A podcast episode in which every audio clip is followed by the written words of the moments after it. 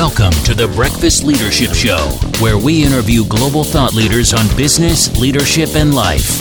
Here's your host, keynote speaker, best selling author, and chief burnout officer of the Breakfast Leadership Network, Michael Levitt.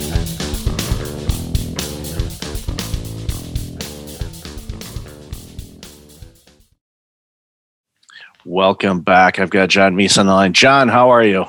I'm doing well. How are you?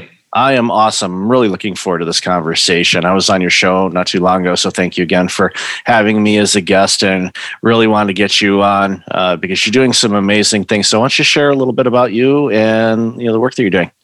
Well, first of all, thank you for being a guest on the Thrive School podcast and for um, staying connected there and for reaching back out so that we could have this conversation as well. Um, second of all, in terms of you know who am I and what do I do, um, that is the ultimate question, isn't it?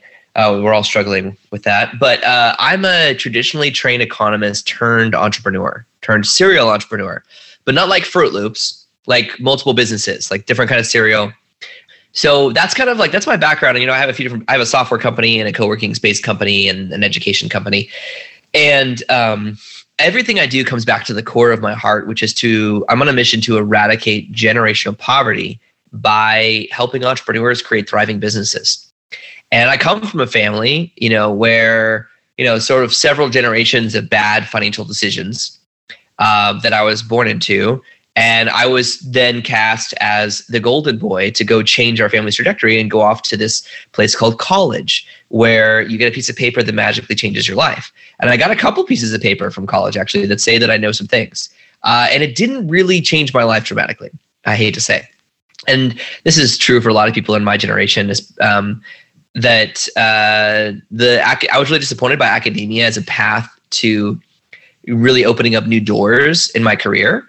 And so I kind of I just went back to the drawing board and was like, okay, why are we doing this? Why are we all spending tens of thousands of dollars that we don't have to go to classes we don't enjoy, to learn subjects we don't care about, to get jobs we don't like? And that's just that's like a bad deal. So as I started kind of going back to, and I did work for an economics research lab in college and outside of college. And so as I went back to that and just kind of looking at my experience there with economics degree, I realized that we weren't really talking enough about the everyday entrepreneur. And so I just kind of I just began this exploration of what it means to be an entrepreneur. And I really just fell in love with entrepreneurship um, as a path to eradicating generational poverty. If you want to start a business and you want to be wildly successful, you want to start a thriving business that fuels your life and make the world a better place. You don't need a college degree. You don't need $10,000 in the bank. You don't need 10,000 friends. You don't need a venture capital investor writing you a million dollar check. All you need is to have clarity and passion to create a real solution to a real problem for real people. That's the basis of good business. And when you do that, you thrive. And and that's an amazing definition. And you know, I've heard you know variations of that. You know, from you know if you you know the Zig Ziglars and sure all the others that you know that you know say you know if you if you want to thrive in life, help people thrive in life. And exactly. And when you do that, we all reap the benefits from that. You know, the work that I do, uh, you know, this from the show, you know, I work with organizations and individuals on burnout prevention. Why? You know, it's like, okay, yeah, I had my own burnout story, but that that's not a big enough reason for me to do it. Mm-hmm. I I rebounded from it. I as a consumer, I as someone that's part of society wants everybody to live healthy and well lives so they can do the things they dream and want to do with when they want, where they want and how they want so they can thrive. So they are living their ideal life. It's for me it's like it, it's success for them. And success is different for everybody. It's like what's what's your version of success? What what would make your life quote unquote successful?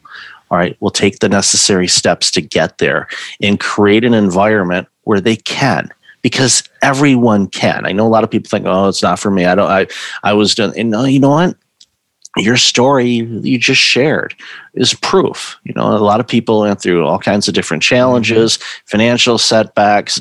Maybe you have, you know, family members that grew up during the Great Recession or the, excuse me, the Great Depression and we had the Great Recession and all these different challenges.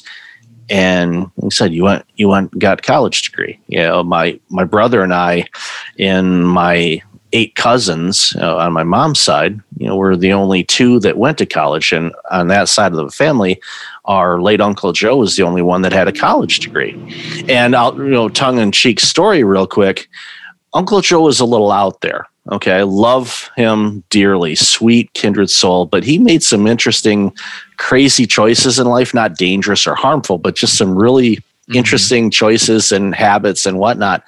And my brother and I were both scared. It's like, if we get a college degree, we're going to start acting like that. we may want to rethink this and just drop yeah. out right now. But um, no, I love him and miss him. But again, those degrees as you know over 80% of people that have degrees they're not working in the field that mm-hmm. their degree is in and, yeah and i'd love to hear your thoughts on that oh for sure well i mean okay so i wrote this new book it's called survive and thrive how to build a profitable business in any economy including this one and one of the things that i talk about in the book is that we've made this shift from the age of information to the age of insight. And the World Economic Forum is really the first that turned me on to this idea that the age of information is over. Which is kind of a crazy thing to say. It's sort of like there was a time in history where there was a Stone Age and then there was a Bronze Age. And if it's the Bronze Age and you've still got a workshop full of tools made of stone, you are irrelevant.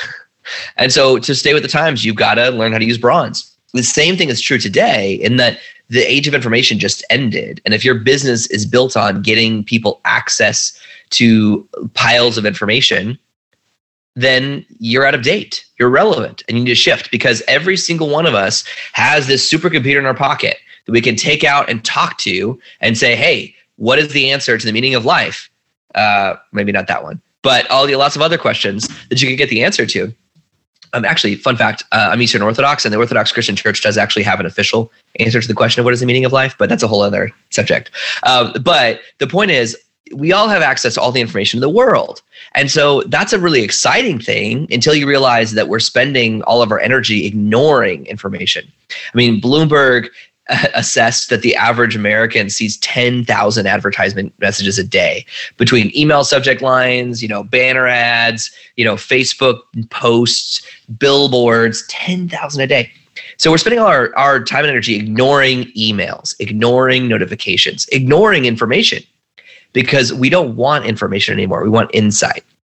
Now, insight is information that's been distilled through the filter of experience.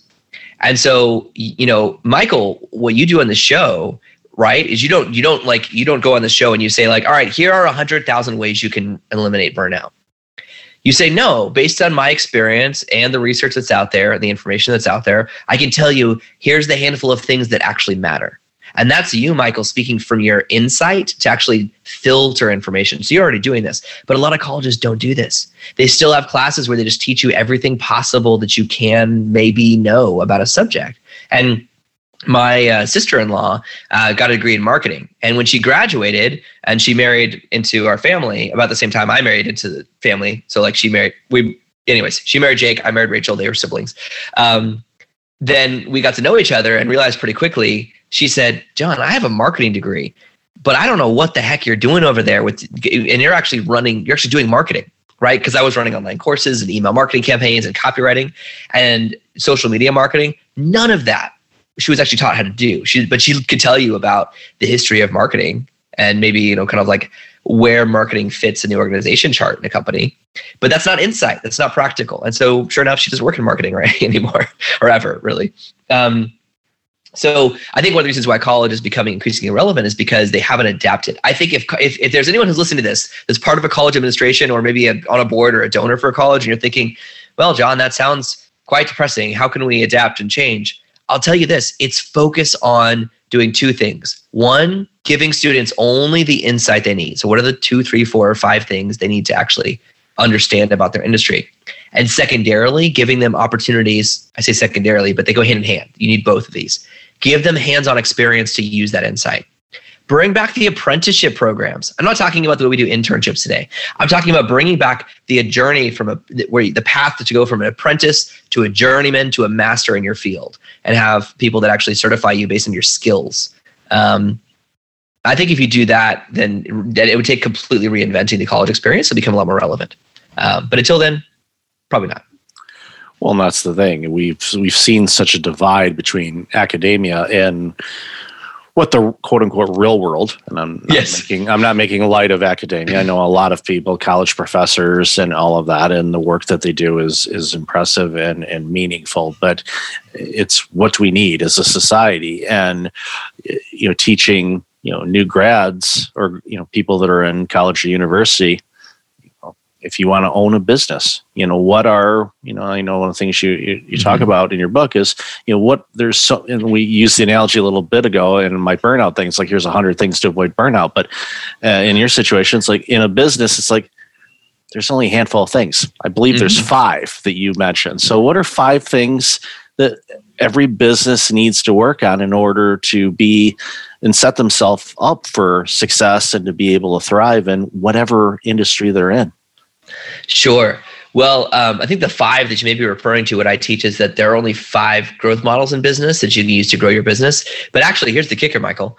I actually recommend my clients and students and the, the, and in the businesses I work on myself to have just one growth model. So there are five that you can pick from, but just pick one because you need to distill your focus and, and dial into that. So those five growth models, and by the way, you probably know some of this. Like you're thinking, how do you grow your business? Well, you could probably list 100 ways to grow your business, but that's not helpful. You need one that you can focus on that works.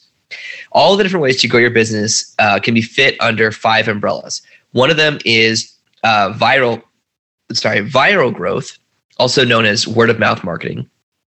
Viral growth doesn't just mean you get 100,000 views on your TikTok video. Viral growth means it spreads much like a virus, like, I don't know, COVID 19. Let's just pick that as an example. Uh, just seems fresh in the mind. Um, a virus spreads from person to person to person to person to person.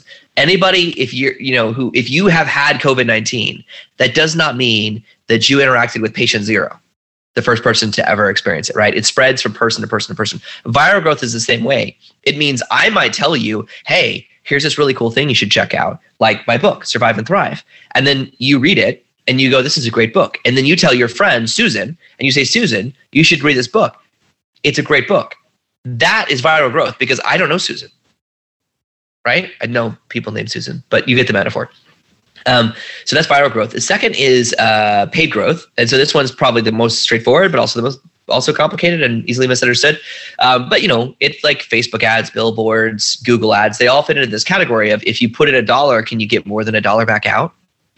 Uh, and that's the kicker because in 2018, Wicked Reports analyzed, I think it was like $2 billion worth of ad spend data. I could have that number wrong. That's off the top of my head, but billions of dollars worth of ad spend data they analyzed in 2018 and discovered that the average return on ad spend was negative 50%. In other words, most people who are spending money on ads are losing money. So they're putting in a dollar and they're getting out 50 cents. That's a bad deal. So paid advertising is not just the panacea that it's often sold as. It can be incredibly lucrative if you get it right, but if you get it wrong, it can be very expensive. The third is sticky growth. Now, this is the idea here is that is to have to develop irreplaceable infrastructure. So think of this as QuickBooks is a great example of this. If you use QuickBooks in your business to manage your uh, invoices or your business records or your payroll uh, or your tax filings, you're never going to switch off of QuickBooks. It doesn't matter if someone comes along and they're like, my software is like a little bit cooler, and you say, I don't care. I have years of history to QuickBooks. I'm never moving. That's sticky growth. And so because of that, QuickBooks can spend all kinds of money on, you know, out, on inbound and outbound sales reps to sell their product. And they could spend huge amounts of money to sponsor big conferences and just get their brand in front of you because they know once you sign up, even though it's a low conversion rate, you are there for life. so then the other two growth models, and those first three, by the way, were come from. I mean, I have my own spin on them, but originally I learned about them first in the Lean Startup by Eric Ries. But then I added two more um, that I think are different. One of them is search engine optimization, which or SEO, which is sort of like referral or viral marketing, but it's I'm sorry, like viral marketing, but it's more like robot referrals. You know, you've got a, Google is telling someone about your business, where um, and that's where you want to become the, basically the Wikipedia of your industry. And the fifth is affiliate growth, which is kind of like paid growth, except for an affiliate growth, you only pay people for a commission if they drive results. So if you get someone to promote your business. So the key that I found to success in your business and growing is to pick one of those five. don't try to do all five because that's what a lot of people do. They do a little bit of all five, or maybe three, or maybe four. But just pick one and hyper focus on that, and you'll thrive. It's and it's one of those things where there's synergies between doing work and preventing burnout. And the reason mm-hmm. being, and you said it, you know, you've got those five things. People say, okay, I'm going to go do all five. Well, you're you're spreading yourself so thin. Yes. You're not going to move anything forward. You're you know, even though there's some similarities with a couple of them, each of those things use different skills, different mindset, different thought patterns and, and habits and all of that. So what happens is you, you're not getting anywhere. So you go, okay, what should I work on for my mm-hmm. business to grow and thrive? And and look at it and get outsider point of view as well. You know, have advisors and say, okay, it probably makes sense for you to do this. And you, real quick, you mentioned QuickBooks to date myself. I actually used QuickBooks 1.0 for DOS when it wow. first came out because we were using an organization I was with at the time. We were actually using Quicken, but it didn't have a really good accounting entity to it. So we are using Peachtree Accounting, which really dates me. Uh, but so all the accountants that are listening are going, "Wow, you are old." But anyway, Quick, you know, QuickBooks. I love that analogy because they've you know evolved. There are people that have been using QuickBooks for decades, and mm-hmm. they've adjusted it, and they're like, "Yeah, I'm not switching from that." And you know, they have a, having a subscription model. You know, disclaimer i'm not getting sponsored by them unless they want to. Um, i use I, I, use quickbooks small accounting for my own business and because mm-hmm. like i know quickbooks i've been using it for a while. So yeah. and it works really well and it's got a lot more bells and whistles than that first version that's for sure but it, i'm sure that and that's and that's a good point. Even if you're going to choose sticky growth as your growth model you still have to remain relevant right? You still have to keep updating your platform but you don't really have to go back and win a bunch of customers. You just got to keep your core customers customers engaged. Um, and it was smart the QuickBooks switched to a subscription model because if you have sticky growth, but you only have like a one-time sale, that's just a bad business because then it's sort of like you know um, you're selling one product and someone's going to use it forever and never pay you another dollar. Well, you're going to run out of customers before too long. So um, QuickBooks is smart to switch to a subscription. Yeah, and it's a lot of the platforms we see it with all of the streaming devices where you know people mm-hmm. are not necessarily keeping their cable subscriptions anymore, but they're subscribing to all these other services that are providing them the content that they want to watch and you know, lo and behold, if they subscribe to all of them, they're paying more than they were for their cable bill. But that's another story. That's a yes. fine. That's a finance discussion. And uh, no, know. but that's actually a great example of a difference in this shift between the age of information to the age of insight, because one of the characteristics of the age of well, some of this actually predates the age of information, but the idea that there were gatekeepers in every industry that got to decide what was published and what you got to consume. So if you want to publish a book, you better hope that you know one of the 10 publishers who actually have a reach or influence or distribution approve your book. If you want to make some sort of change politically or religiously, you better hope that you know the pope or the president or the king is going to listen to you. I mean, this is throughout most of human history. But now all you need to do is pull out your phone, type a few words, and you could publish a book right now. it may not be very good, um, but you can you know, and the thing goes is that no one's going to stop you from posting your opinion online either. And so these gatekeepers have kind of shifted. So whereas cable television and uh, any television channel was kind of acting like one of the last examples of gatekeepers, and they get to decide what you're watching right now. So you tune into Channel 4 and you get to watch whatever Channel 4 thinks you should be watching right now, whether it's a commercial or a show. And people realize, no, I want access to what I want. I'm in control. The consumer's in control here. And that's why streaming platforms have dominated. It's not just because, I mean, like, it's not just because of the type of content they have, because actually, many of the shows that are on Netflix and Hulu are also on TV, or were at least at some point. What the difference is not just the quality of the material; it's the difference in access. It's that pe- it's that it gives the consumers control to say, you know what, you get to choose when you engage with what content. Um, and so that's a shift. That's another example of the shift from the age of information to the age of uh, insight. So what think? What do you think's next? What do you think uh, the next shift is uh, in business? I mean, obviously, insight is going to be the big thing, but where where are some you know industries you think? And this is a big question, but let me see sure. if I can narrow it down a little I'll take it.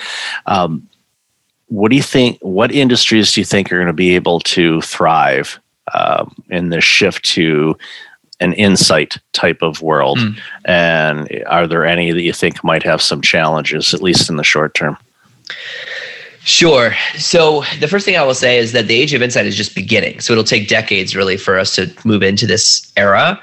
And so the first thing that happens is right away people's the demand for curators has already has already risen more than the supply. In other words, people are looking for you, someone out there, to be their go-to guru on a hundred different subjects about their life. I mean, that's a, that's a characteristic of the age of insight is that I don't want to read 20 articles about 20 different types of dress shirts that I should wear. I want one person I trust on Instagram or in an email newsletter to tell me what three shirts I should buy right now. And that's true in almost every industry and every decision. You know, that like we're all looking for like that person to tell us, okay, what's the one thing I should do to lose weight? Or what's the one thing I should do to run faster if that's important to you? Right? It's only things that are important to you that you actually want a guru for. But you know, you want someone that you trust to tell you um, you know how to prepare your meals or how to take care of your spouse or your children. And so there's all this demand really just to pick a target group of people who have real problems they care about they need solutions for and become the solution provider to them. And so i think that's huge. I think that's just beginning and that'll be a shift that'll take a long time to really continue to max out. So this, this is a big blue ocean over here. Um, so that's exciting.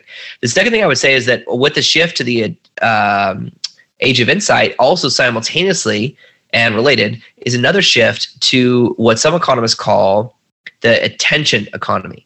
Now, there's an economist who won a Nobel Prize for coming up with this terminology, and uh, I don't remember his name off the top of my head, but he's wonderful.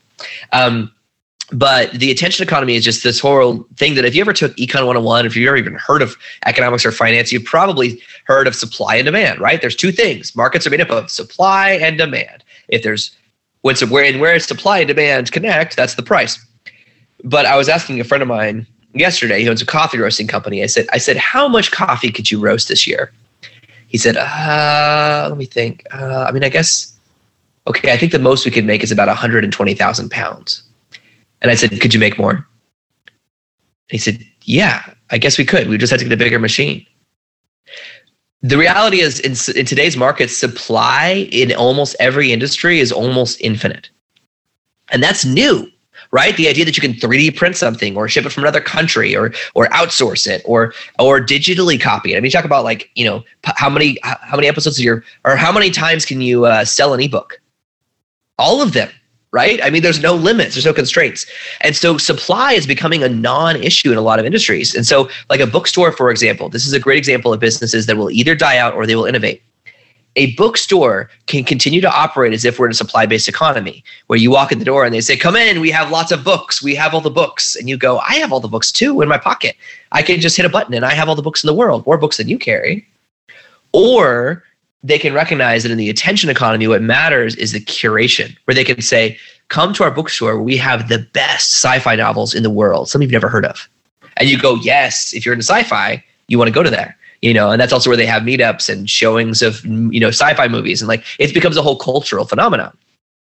That's that's the businesses that'll succeed are the ones that recognize their role has shifted. They're not in control of supply. They're not. We all have access to it. Um, their intro, their job is curation, and the attention economy is called that because the true most powerful uh, people in this new economy are attention brokers. They're people who have people's eyeballs, have people's attention. Because if you have that, then that's the currency of today. So, do you have an email list? Do you have that followers on social media? Um, if you have people paying attention to you, I mean, it's it's mind-boggling. I mean, there are people who are paid ten thousand dollars to post a picture of themselves on Instagram wearing a specific pair of shoes because they're attention brokers, not because they're business moguls or because they have some kind of patent on something. It's because they have people's attention. And so that's what's going to make the difference in the coming economy uh, is if you have people's attention and if you're willing to own that and keep that by becoming a curator.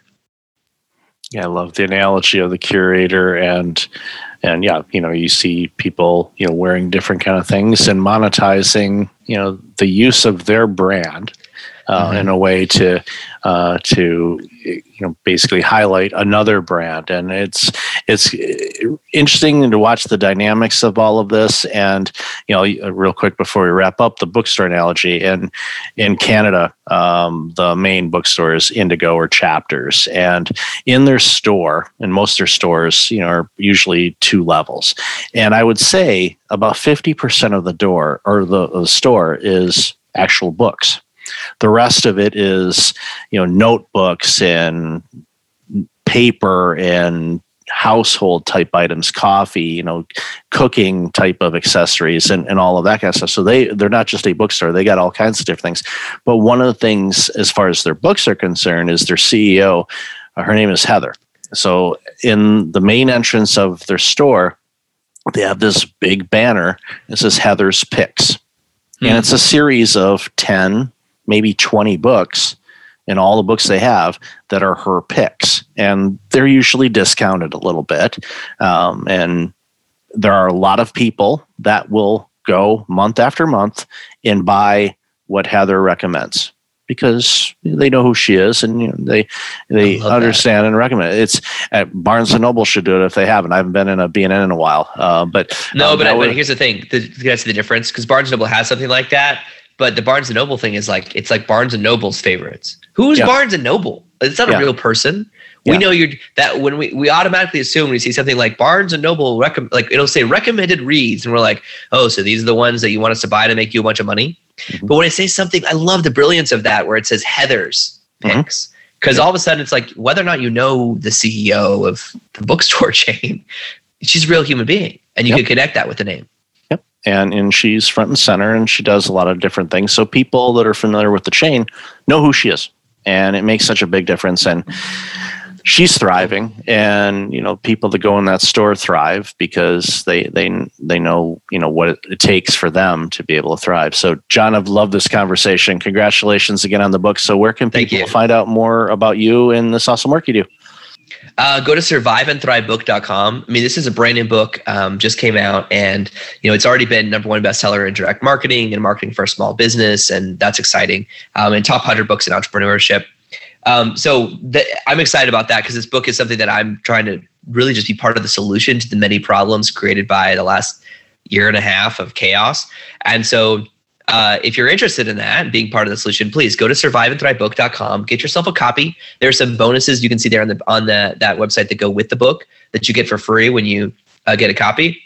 Um, and then if you like it, get a copy for a friend or someone else who needs it. If someone else has a business that maybe isn't doing great and you want them to do great, get them a copy. If maybe you have a friend who's been talking about starting a business for years, but they haven't yet, get them a copy. Um, this is meant to really be a crash course. I love that some reviewers have called it a weekend MBA, but it's a lot cheaper than an MBA. So get yourself one. Definitely. And I'll have that information in the show notes. So again, John, thank you so much for your time and congratulations Great. again on the book. Thanks, Michael. Keep up the good work. Thanks for listening to the Breakfast Leadership Show, part of the Breakfast Leadership Network. Visit breakfastleadership.com for tips on empowering your business and your life.